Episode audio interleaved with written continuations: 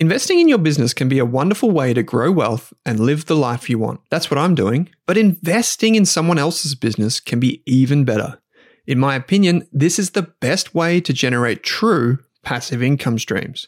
Through ETFs or exchange-traded funds, you can buy a basket of shares in different companies in one trade.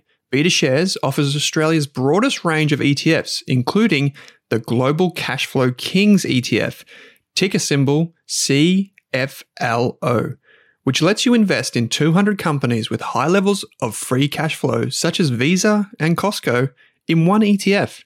You can learn more about CFLO and the BetaShares fund range by visiting betashares.com.au. Read the PDS and TMD on the website and consider if the fund is right for you. BetaShares Capital Limited is the issuer. Welcome to the Australian Business Podcast. I'm Daniel Golubev. I'm Jordan Kittis. I'm Owen Rask. We're here to help you make more profit, find work-life balance, save time, capital, and grow your business. Every week, we drop the best tax tips, marketing hacks, growth strategies, and methods to help you grow. If you haven't already, take the free Rask Business Course. Book a chat with me or Daniel at Grayspace. Or get in contact with us about business coaching. We also love hearing from you. So send us your questions and feedback using the resources found in the podcast player for each episode. Let's get into it. Navar, thanks for taking some time to join me on the podcast, mate. Yeah, no problem at all. We caught up for breakfast this morning with Jason from Stocklight. Just so happened to be doing a podcast on the same day. And it's also the day that you announced a change to your business in terms of the products you offer, which is probably an interesting thing to talk about in itself. Absolutely.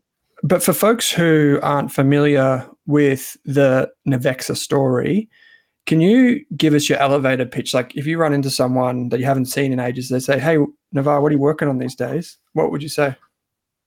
Yeah, it's a good one. And I think my elevator pitch has changed quite a few times over the years. But I think the simplest way to explain it is that when you're investing in stocks, there's so many different aspects that come into play, whether you've got capital gains or dividends or you're invested in the US markets and there's currency fluctuations.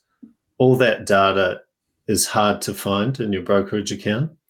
So I built a product that helps you see all of those performance metrics and visualize them really clearly so you know at any time how your portfolio is performing and, more importantly, why it's performing in the way that it is. So you can see that, oh, there's been a huge currency shift in the US markets.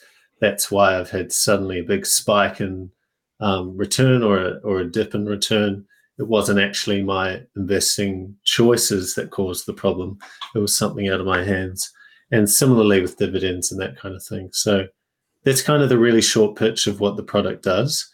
Mm-hmm. There's also a whole aspect of tax reporting that Navexa does, which is a topic and a product almost in itself. Mm-hmm. So yeah, that's the general gist of what I'm doing. So you've built this platform and it comes with an app and things like that, that if you're investing in the share market or you're investing in ETFs or exchange-traded funds, basically if you have like a ComSec account, a Pearler account, a self-wealth account, stake, whatever, or cryptocurrencies for that matter. That's right. You can use Navexa as kind of like the tracking tool to see how you're performing, see if you've received any income or dividends, and then you can spit out a tax report that then you can use to do your tax return. Yep, absolutely. Yeah, cool. And you sell that through a subscription. Yeah, that's right. And the reason it's a subscription, that's kind of an interesting topic in itself because the tax part of it, people have suggested to me that it shouldn't be a subscription model because you do your tax once a year. So why you don't pay your accountant a subscription? Whereas my argument is, well, you kind of do pay your accountant a subscription. It's just not called a subscription. You still file your taxes every year and pay the fee. Whereas the tracking part of the product is something that an investor uses all throughout the year. So if you're super into checking prices, you might be logging in every day or multiple times a day. Or if you're somebody like me, I log in maybe once a month or so to check my performance, to just see how things are going, because I'm more of a long-term view investor. I don't need to know what's happening this month versus last month to kind of make any rash decisions. But the subscription model works well for that, as it's like a product you use all the time. So you came to this problem, my understanding is, because you were investing and you're a software developer, software engineer by background. Yep. And you were investing, you're interested in the share market, you're interested in growing your net wealth. And you realize that when you open a brokerage account, there's only get like the most basic information in a typical brokerage account. Like you get like the value of your shares today, how much it's gone up like over time, but you don't know like your true tax position. So why did you, is that like, tell me if I got that right. And then tell me like, how did you go about solving that, or just even thinking that this was a problem and you could solve it? Yeah, so I've got this classic story that illustrates why I started Navexa in the first place. So back when I was 22, and I'm 35 now for reference, I started investing because I'd heard of this guy called Warren Buffett. You may have heard of him. Mm-hmm. And I thought it was pretty impressive. He had gone from kind of just a normal dude with a normal amount of money and was able to create this huge empire essentially just through investing. So I started out buying some stocks, and one of those particular stocks was National Australia Bank, because I happened to be working there at the time. I thought, you know, it's a blue chip. I'll buy some of that and it'll surely go up over the next few years. So 3 years later, my NAB shares had essentially gone absolutely nowhere. So the price was exactly the same as when I bought it. Logged into ComSec, it was said I was up like 0.3% or something, whereas I had a couple of other stocks at that time that had gone up like 18%. And that sounded a lot better to me. So I was like, I should probably sell these NAB shares and buy something else. But before I clicked sell, I remembered that these particular shares were paying me dividends over the last few years. And I thought, oh, I'll go and add up all the dividends and see what that is. So I got my transaction list. I added up all the dividends. And I was super surprised because I'd actually earned quite a bit of money from owning this stock. And it was in that moment where I realized, oh, it's not just about capital gain. It's about total performance. And for whatever reason, for those few years of investing, I just completely not understood that concept.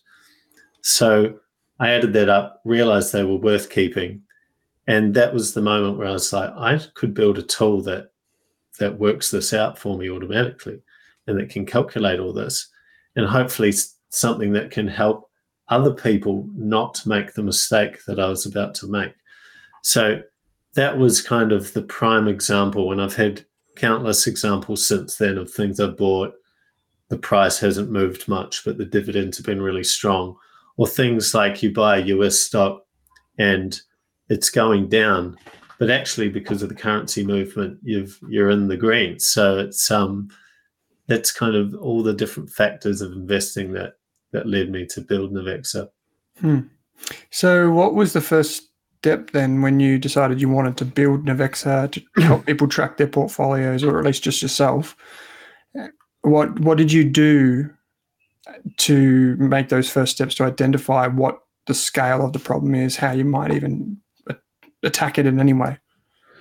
Well, initially I had no idea of what the scale was going to be. So I had a few stocks where I just had a single buy trade and was holding them, or I had a buy trade and I sold them all out.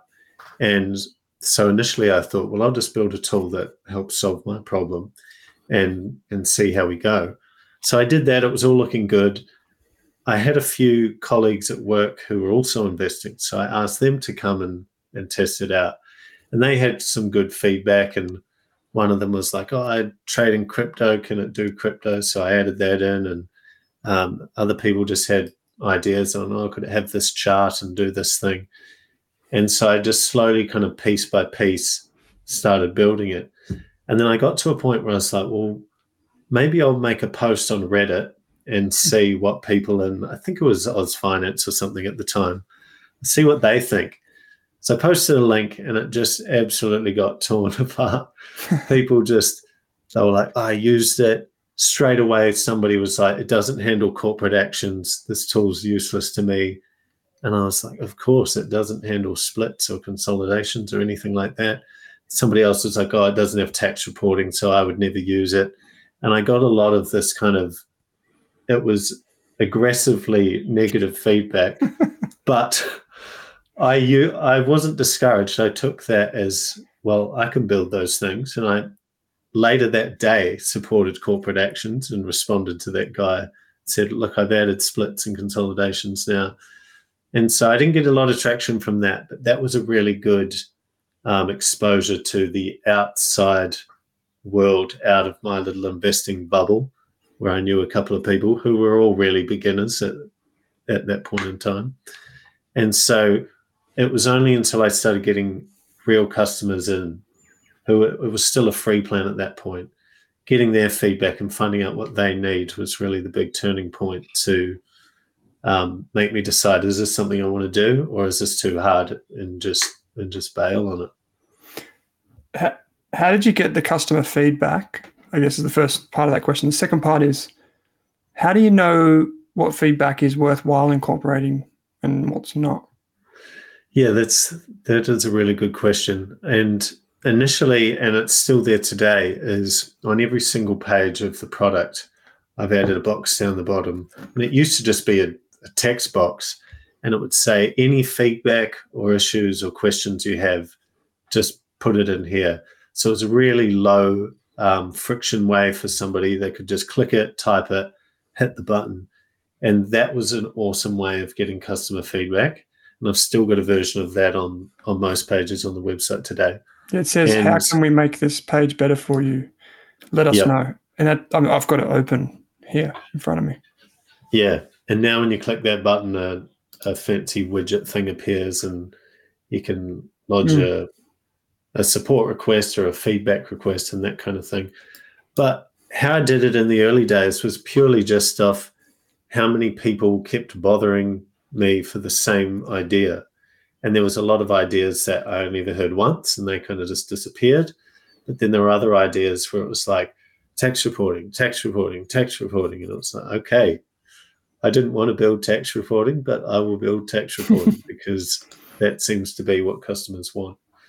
So that was how I kind of did it in the early days, whereas now I use a product that people can lodge a feature request and other people can upvote it or downvote it.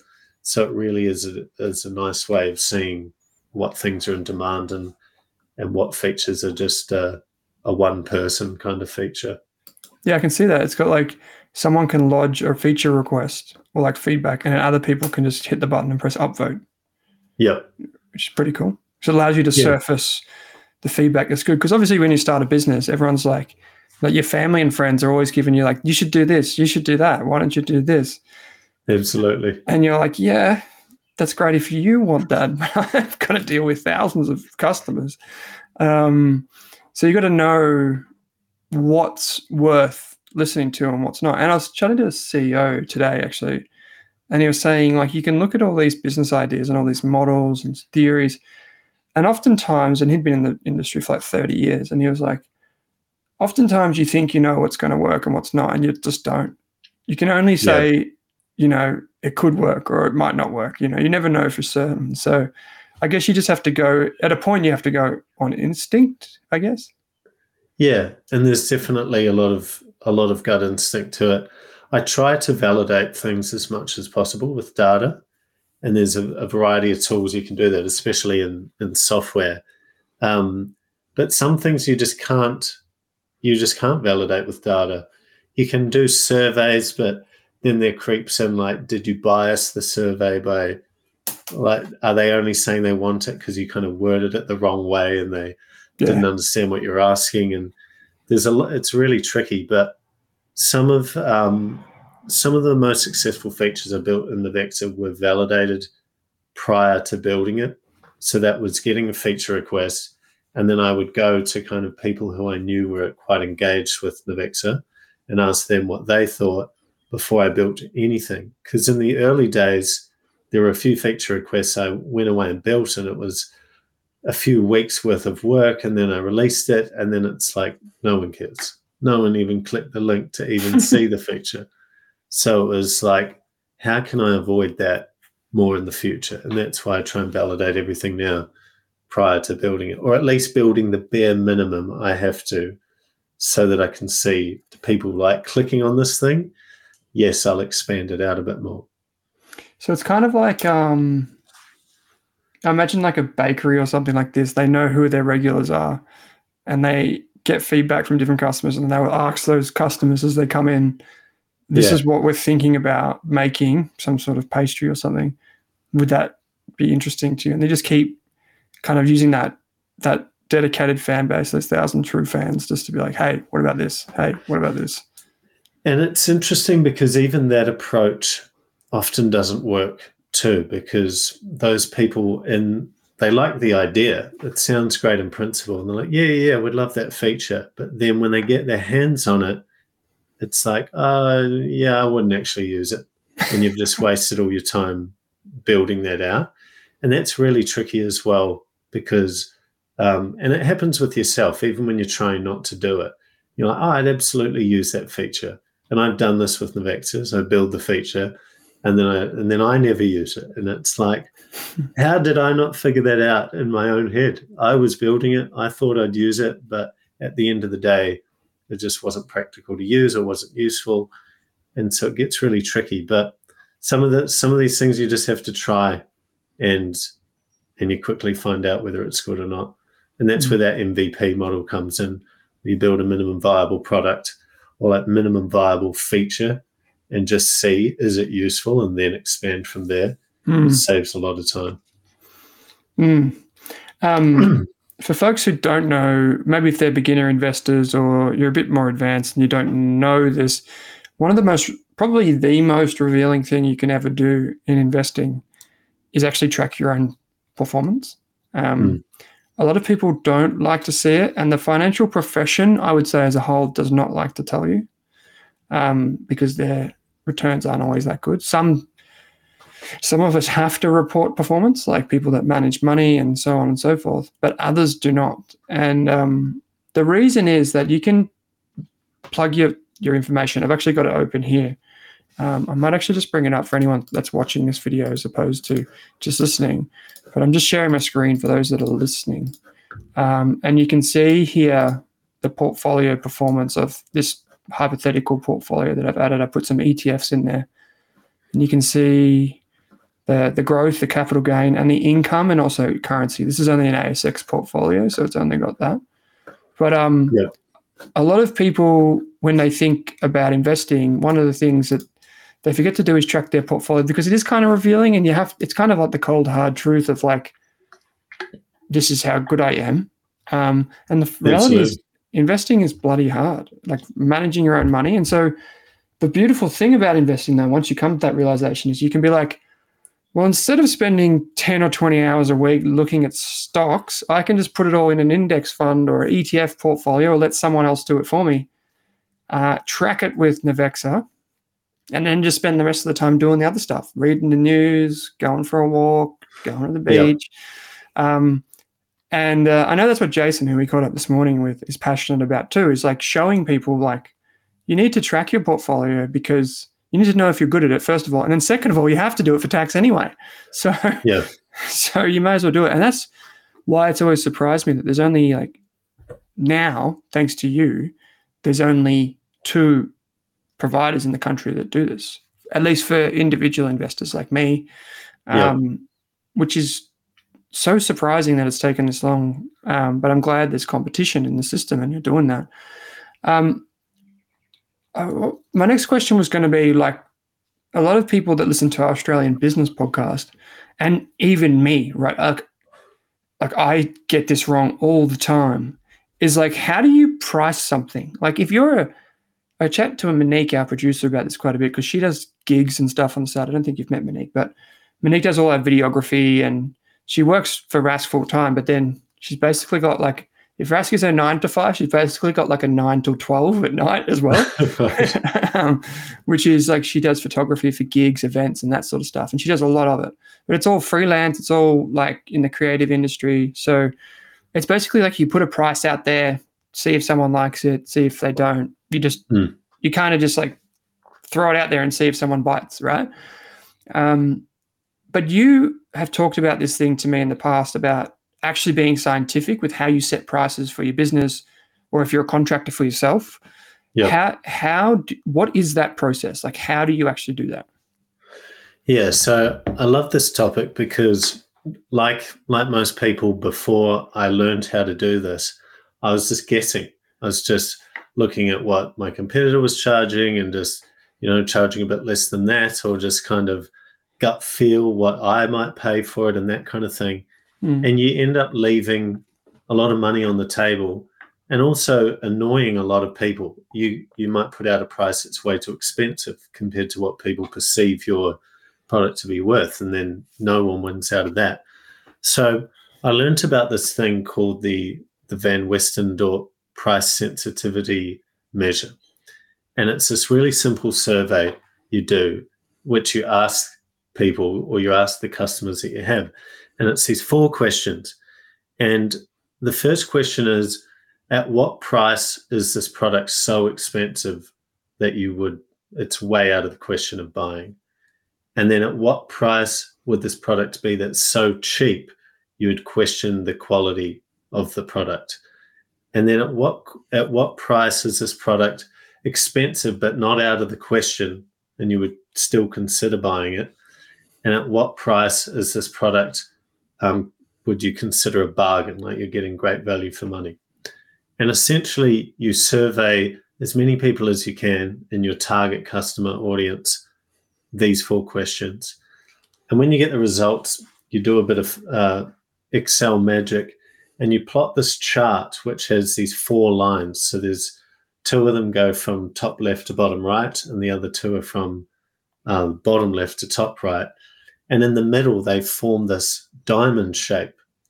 And that diamond shape is the sweet spot of your pricing. So that's where all of the lines intersect, and particularly the one where people consider it like good value for money, like the too cheap but not questioning the quality, and the it's expensive but still within the budget. That's kind of the sweet spot for your price. But better yet, so we did this at Navexa, and we surveyed like 1,000 people. We got all the responses. And the key part was, within the survey, we had some other questions as well. So it was like, how much money do you have invested? How many portfolios do you have? And you can then segment the results and say, well, people with $1 million or more invested, what is their pricing sweet spot?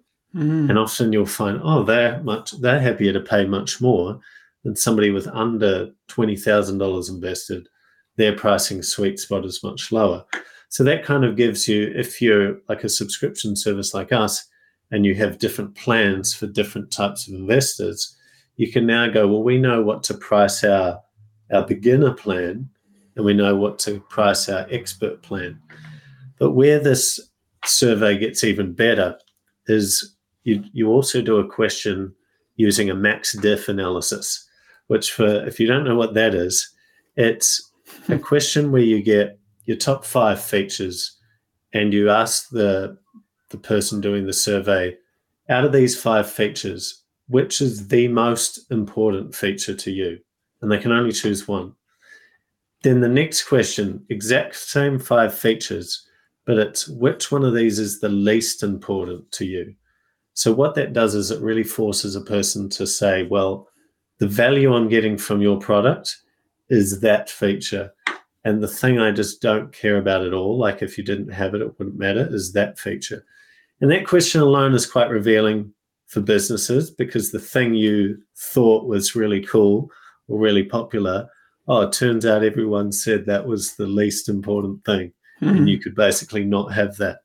But what it does, and what I was able to do with Navexa, is you can now segment the survey results So everyone who said feature A was most important, their pricing sweet spot might have been $10 a month. But then everyone who said feature B was the most important, their pricing sweet spot's $30 a month. So like, hang on a second, we should be promoting the hell out of feature B and targeting customers who want feature B and less worrying about people who want feature A.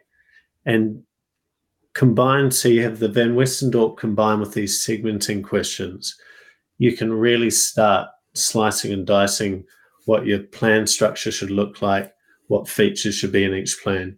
And you can really find out, wow, people who like that feature are willing to pay a lot of money for it.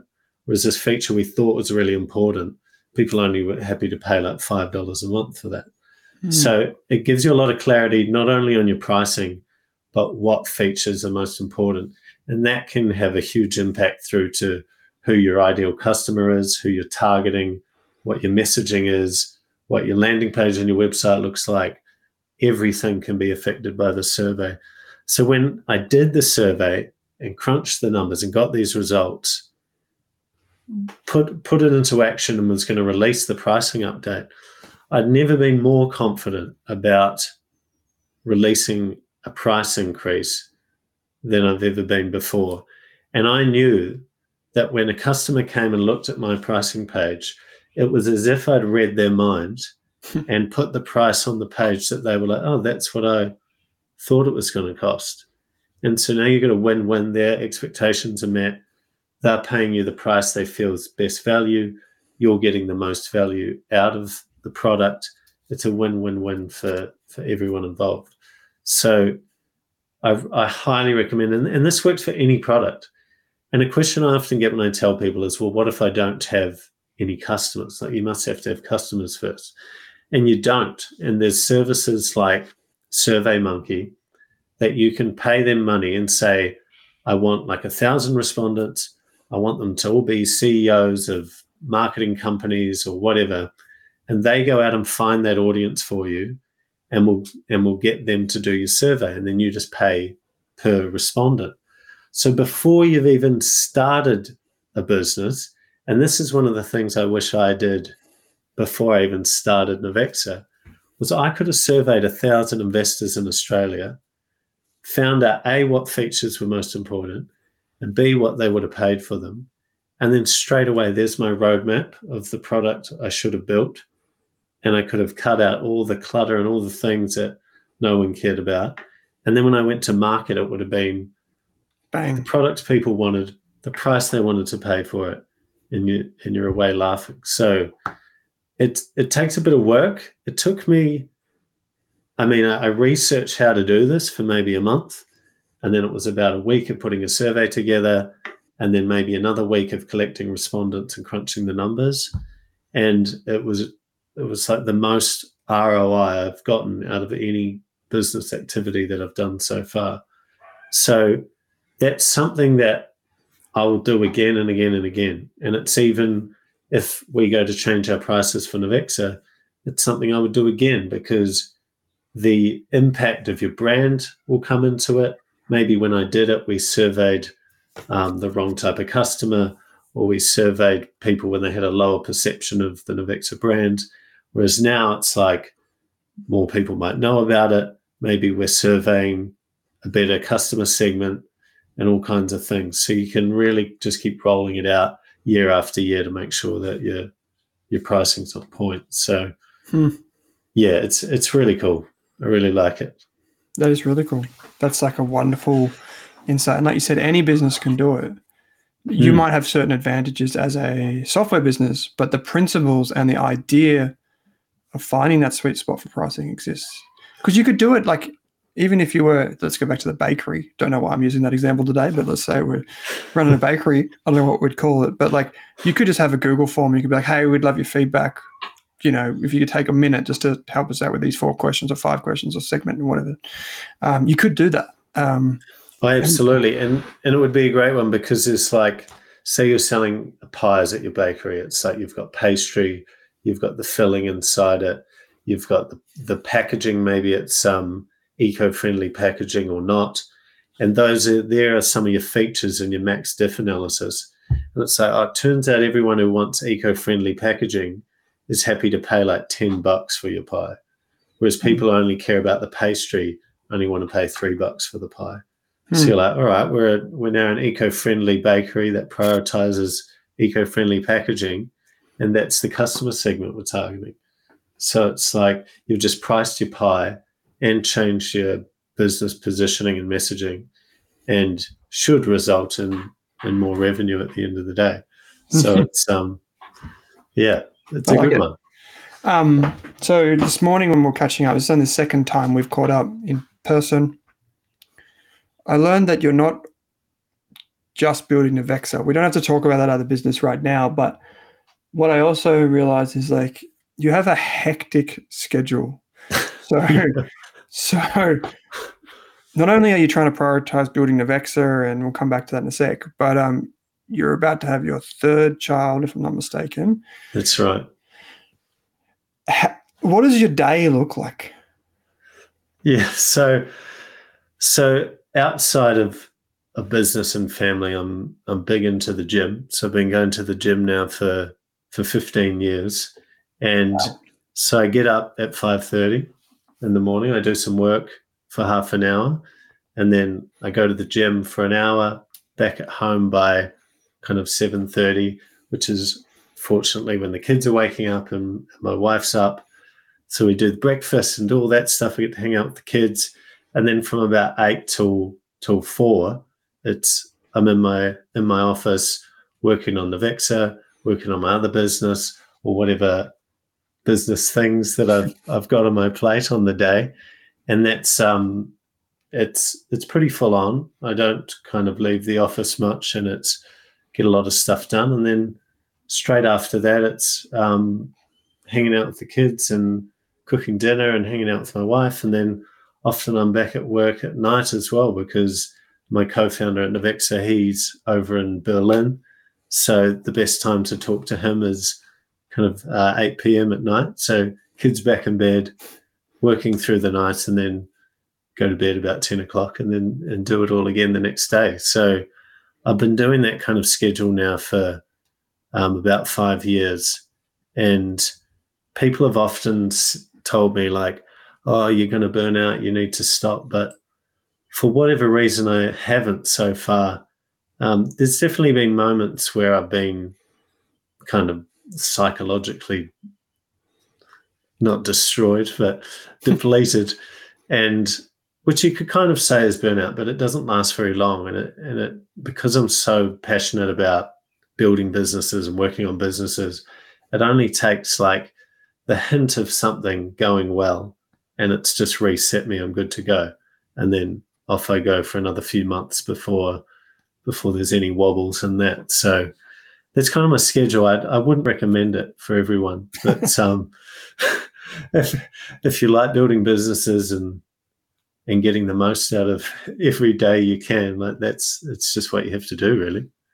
I reckon like most software engineers I know, if they saw the amount that you put out, like as such a small team, yep, they would be like blown away by how quickly you can turn around feature requests and push new features and ideas out to the users. Like, I actually don't know how you do it. Well, it's been an interesting journey in my software development career, because before I went out on my own, I was working as a consultant. So I was at a lot of big Australian companies like NAB and MLC Life Insurance and just all over the place.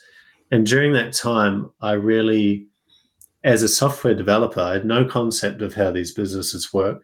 And this is the case in most places I go, have worked. As you go in there, these feature requests appear out of the sky and you build these things. And you have no idea if it makes the business money, no idea if anyone uses that feature, no idea if that was the best feature ever and you made the business like $20 million that year. And so all I had to focus on was my code. And I tried to be the best I could at it. I was really into being like a code craftsman, as it were, doing all of my crazy design patterns and running communities of practice around the the languages and stuff I worked in. But since going out on my own, and my past self would be really annoyed at me on how I work today, but I've realized that a lot of that stuff isn't actually important. And when you're making a business, what's important is that, will this piece of work I'm doing translate into revenue for the business? And that's kind of how I view everything, especially the code. So where there's things in the past I would have spent an extra few hours kind of gold plating something to make sure it looked really awesome, it was nice and clean, it was followed all the latest practices. I learned that I was wasting a lot of time doing that, especially like we talked about earlier, building features that no one even used. So now it was my model is not writing kind of crap code, but it's like getting code as good as it can be the first time so that I don't need to come back and work on it. So there's a fine line that you kind of learn, like where it's terrible code and it ends up causing you a lot of work down the road. And then there's code that's too good and you just wasted time. So I'm really trying to get on that line all the time. And that's what allows me to build features really quick, but that also work really well. But I have cut out a lot of the clutter that I used to think was really important.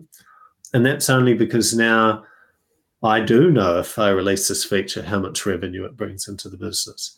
And when you have that full picture of what you're doing, completely changes how you think about every little activity, and not just in code, just everything. Like, should I be posting on social media today? Is that going to generate me any revenue? Probably not. Whereas this feature will, so I'm going to do that. So you can really prioritize the entire day around what's going to give you business success and what things are not going to move the needle at all. And you can just get rid of those things. I was going to ask you that question actually, is like, how do you benchmark yourself? Like, how do you measure what you're doing, and how has that changed over time? So like in the early days, when you posted on Reddit, obviously you were just like getting feedback, but like now a few years in, is it like monthly revenue figures, monthly paying users as well? Is it profit? Is it what is it? Yeah, I think at the moment it's, the key metrics we're looking at is number of new users, and that often is a direct correlation to monthly recurring revenue, or MRR. So that's the big drivers at the moment, is just to get those numbers up, obviously. What people don't realize about a portfolio tracker is it's extremely expensive to run. I didn't even know that when I first started building it. You've got all these data feeds that just cost thousands of dollars. And it's fine now that we have some customers that cover those bills. But in the early days, I was forking out thousands of dollars every month out of my own money just to make sure I had data feeds where I hoped people would find value for the product and subscribe. And it was really tricky at the start. And I can see why a lot of people who start these kind of projects fail early, because the costs just skyrocket really quickly, and it's hard to kind of keep them under control. Where you're like, oh, you know, if we get 100 more people, then we'll add this. It's like, no, you have to add that thing now, otherwise you're not going to get those 100 more people. So the costs were really was something that really took me by surprise when starting this business. So we talked about pricing. We talked about like the costs of running the business. How big is the business today? In terms of how, like say users. So we've got about 10,000 registered users at the moment, and as you alluded to at the start of the call, we made a big change to our business today, in that we removed our free plan.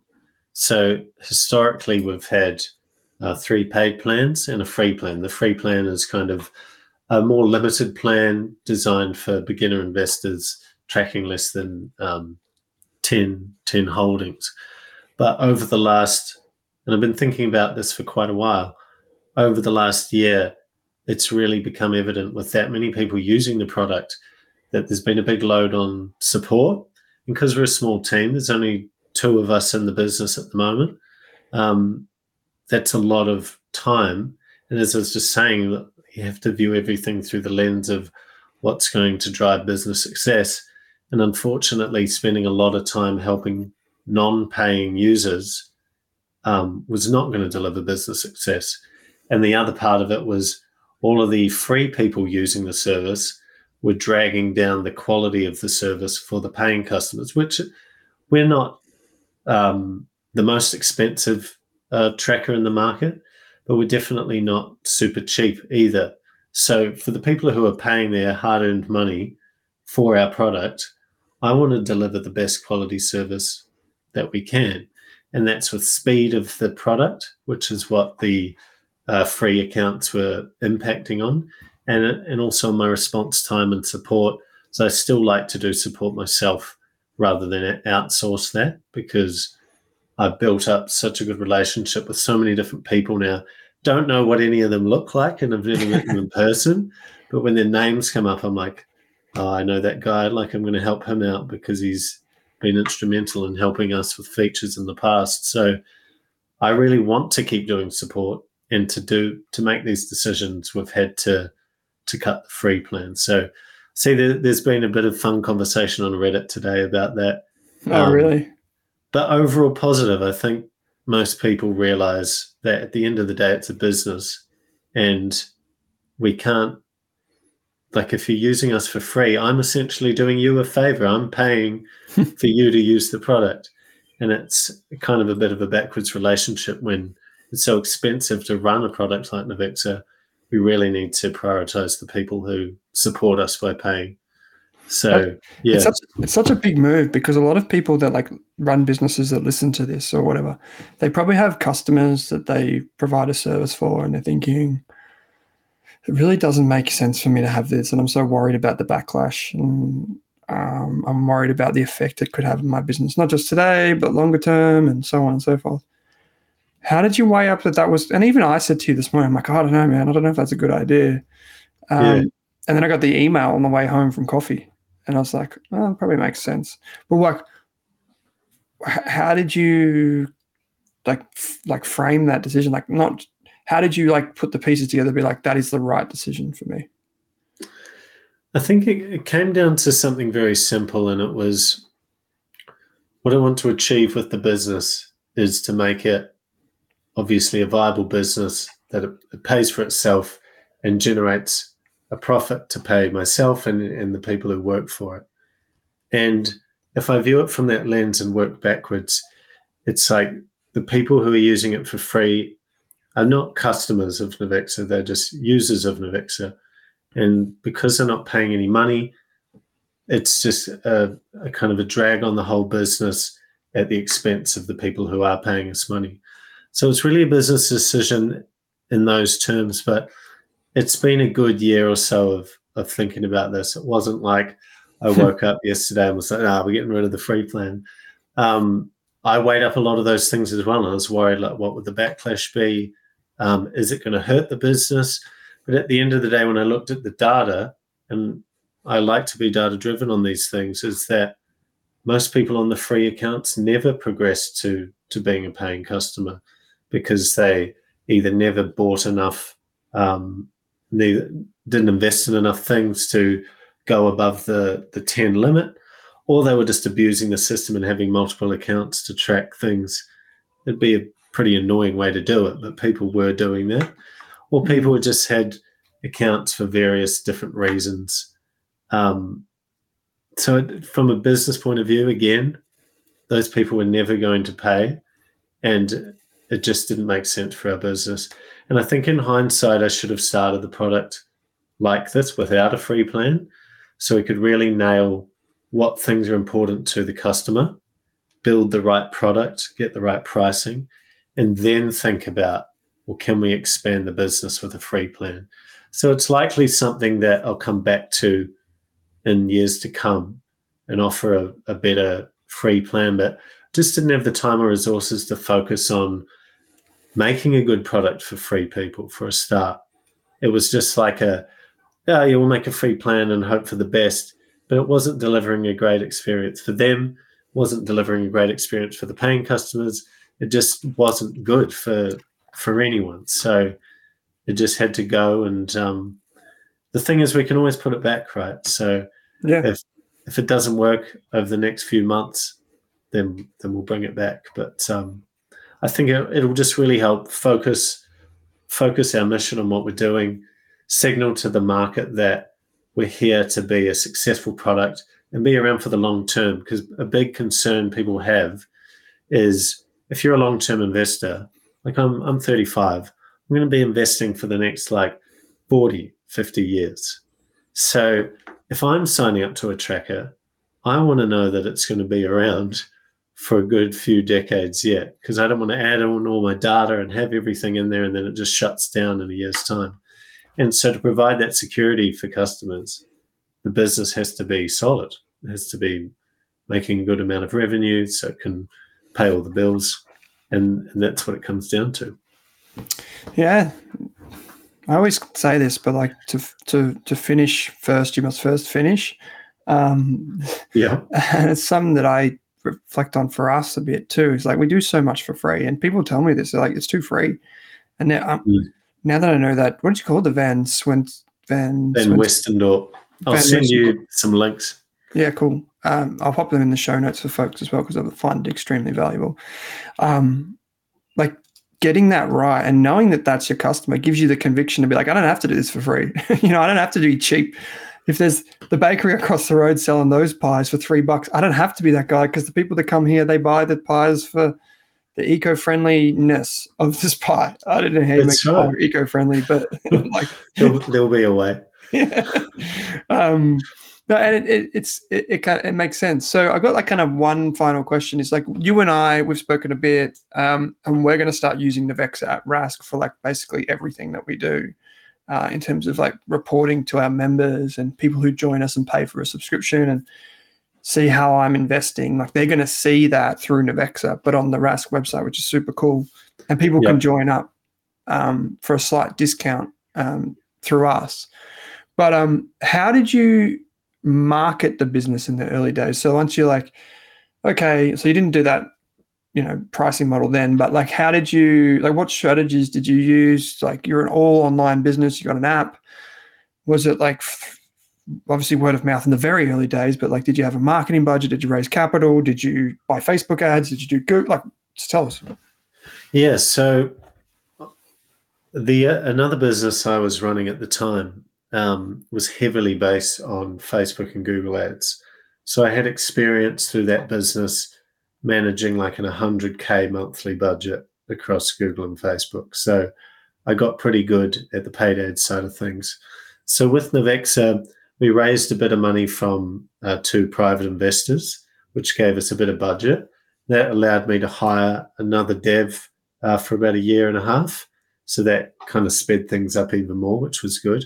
But a lot of that budget went into paid ads as well. So I ran Facebook and Google ads for most of 2021, I think it was. And that got a lot of people, but surprisingly was not as easy as my other business to make profitable. So I wouldn't say they're a successful channel for Navexa yet. They definitely have worked somewhat, but it's very expensive these days running those ads. But that's how we got a lot of the initial traction. We just brute forced it into the market with paid ads. But that only lasts so long, and we've kind of been weaning ourselves off paid ads over the last year and really building or trying to build that organic marketing strategy through word of mouth. But what's really difficult is in Australia is most people don't like talking about their finances or investments. No. So it's not something where you're like, oh, hey, I'm using this awesome product to manage my investment. Or they don't like to talk about tax. You're like, that's not something you bring up. You're like, yeah, I reported my tax accurately this year. Like, so great. Here, I'll tell you about it. Exactly. So it's really tricky to get that word of mouth. And our main competitor in the market has been around so long that they have a lot of word of mouth going online. So it's quite tricky to compete with that. But over the last couple of months, it's really been about focusing in on who our ideal customer is. And it's one of those things that people always tell you. They're like, oh, yeah, identify the audience and then market where they're at. And you're like, yeah, that sounds great. But it's also something most people never actually do or do properly. And it's really been the last few months where I'm like, no, I'm sick of this kind of throw out a wide net approach and hope for the best. And it's really finding who our best customers are. And we're going to build the product for those people. So we're going to call them out in our ads. We're going to talk to those people on our landing page. When they use the product, it's going to have the features that they need. And that's the marketing strategy at the moment, is really nail it for those people. And then those people will help spread the word, rather than just being like, oh, we're for every investor. And then we're really for no investor, because someone comes in, they're like, oh, well, I've got $10 million invested. I don't think this looks like the product for me. And then you've got someone, I've only got 10 grand invested. I don't think this is the product for me. And we're not speaking to any of those people effectively. Mm. Whereas choosing one of those niches and then going after that, I want our target customer to land on the page, read the headline and go, oh, this is for me. That's who I am. And then we have a much better flow. So, yeah, kind of a broad answer to your question, but so we talk about customer avatars on the business podcast every now and again. So, yeah, but like you're in like the sweet spot for the entire Rask network, right? Because we've got like 200,000 investors of all different stripes. Some are in their 80s, maybe even their 90s. Some people in their teens. Some kids, I'll call them, like 13, 14, come to our events and have started investing. Right, crazy stuff. That's awesome. Future Warren Buffett's, right? Yep. So who is your customer avatar? Like, who is your customer profile? Like, or how much money do they have? Why should they use the platform, etc.? So the customer segment that we work really well for is people who have multiple portfolios. So they're managing like their own and maybe their partners, or their own and SMSF, or a company or a trust, or their kids' portfolios, or there's a whole bunch of permutations in there. But the key is that when you only have a handful of stocks, you can track that pretty well in a spreadsheet by yourself, especially if you're a long-term investor and you've just have a single buy trade. You can chuck it in there, super easy calculation. So we don't really, while there's still value in using Navexa for those people, there's not the big value jump from going from your spreadsheet to Navexa in those circumstances. Whereas when you have multiple entities and you're wanting to, A, view your performance over all of that, or like you need to check, how's my SMSF going? Do I need to make changes? I need to report on tax for that, for compliance. And now I'm jumping back to my personal one. I've done a bunch of trades here. I need to do some tax optimization. That's when Navexa provides you a lot of value, because it's way too hardcore to be doing in a spreadsheet, especially if you don't know how to use Excel well. And that's the customer who, when they use Navexa, it's like, not only do we save them money at tax time, so the subscription basically is paid for in return on investment. It's just the complexity of hundreds of stocks across different entities at a moment's notice. You can bring it up. That's how I'm performing. Awesome. I know what I'm doing. So it gives you that clarity and confidence over a crazy complex scenario. I always think about that. Like, the admin of investing is actually really annoying. With like ETFs, you know, and then you got share registries where you have to update your tax file number, make sure they got your bank account details, set your email, like, just goes on and on and on and on and on. And then to have like the tax reporting and then try and find out your actual performance and your franking credits and your currency. Yeah. It's just like, ugh. And this is one of the areas that you can actually basically automate with Navexa, which is super cool. And so just to be crystal clear for people who don't get it, so like you would, like someone say like I sign up, I'm a new investor to my brokerage account. I'm using like ComSec, Pearler, sponsor of our finance podcast, or like insert brokerage account.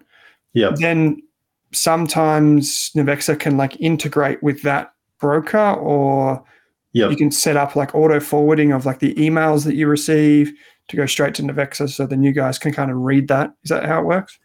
Yeah, that's correct. So we've got a direct integration with Pearler. So if you're a Pearler customer, you can just link your account and all the trades get pushed through automatically. With other brokers like ComSec, we have the contract note importer. So every time you execute a trade, they send you an email with a PDF attached called a contract note. So if you forward that to a special Navexa email address, our system reads that and loads it into your account. It happens pretty much in real time. So you can either provide that email address directly in your ComSec account and they send it straight to us, or you can set up a forwarding rule in your inbox. But unfortunately, the brokers in Australia are really behind the times with technology. So that's why Pearler is really cool, because they're a new broker built on new technology and we've been able to do these integrations. But the likes of ComSec and stuff are very, there's big walls up there. They don't want their data coming out of there. So, but the contract note option is really good. And we also support CSV import for most of the brokers too. So if you're a NAB trade, you can export that CSV file. And we've got an importer that knows exactly how to read their file format. And it's really easy to get your historical data in as well. So once you've done it once, you're up and running, and it's super easy to maintain. Cool. Yeah, exactly. Cool. Maybe I'll just end with one question then. So you're at like 10,000 users at the moment. Where do you think your business could be in like 2 or 3 years? Like if you just picked a number, I don't know if you, like I'm not the type of person that's like, I want X percent every year for them. You know, I just think that's kind of like hard to predict, but maybe it's easier for you. Where do you think you could be in 2 or 3 years? I mean, I think it's just as hard to predict with this, but where I'd like to be in 2 or 3 years is a more global business. So I think there's investors that we can definitely be helping in Europe and America. And I think probably somewhere around the 100,000 would be pretty realistic over the next couple of years. So it'd be like 10 times in where we're at now. But I think with the right business model, making a product that's really good, I think we can get that word of mouth going. And I know in other countries, they do talk about finance a bit more open and free. So I think, that's kind of where we're heading. Oh, cool, mate. Well, I wish you all the best. And for anyone that wants to get on the journey with Navexa and Navar here, you can do that through the link that will be available below the video or in your podcast player or across any of our websites. One of the cool things that you and I have been working on is like through our memberships, people will be able to track our membership portfolios through Navexa, basically. Like you can actually see the transactions and the portfolios and that sort of stuff, which is really cool. So people will be immersed in it anyway. But check out Navexa. You can support Navar and his team to continue building awesome tools for investors and for people everywhere. And I'm excited to see what the future brings, mate. So thanks for taking some time to join me. Awesome. No, thanks. It was great to be on. Thanks for listening to this episode of the Australian Business Podcast. I think this series is best served with my free business course on Rask Education. My free course includes all of my notes, templates, employment guides, legal documents, marketing strategies, software recommendation, and ideas for starting and running a small business. Finally, if this podcast or the course helps you, I only ask that you please help me by sharing it with one friend, colleague, or family member who runs a business. Thanks for listening.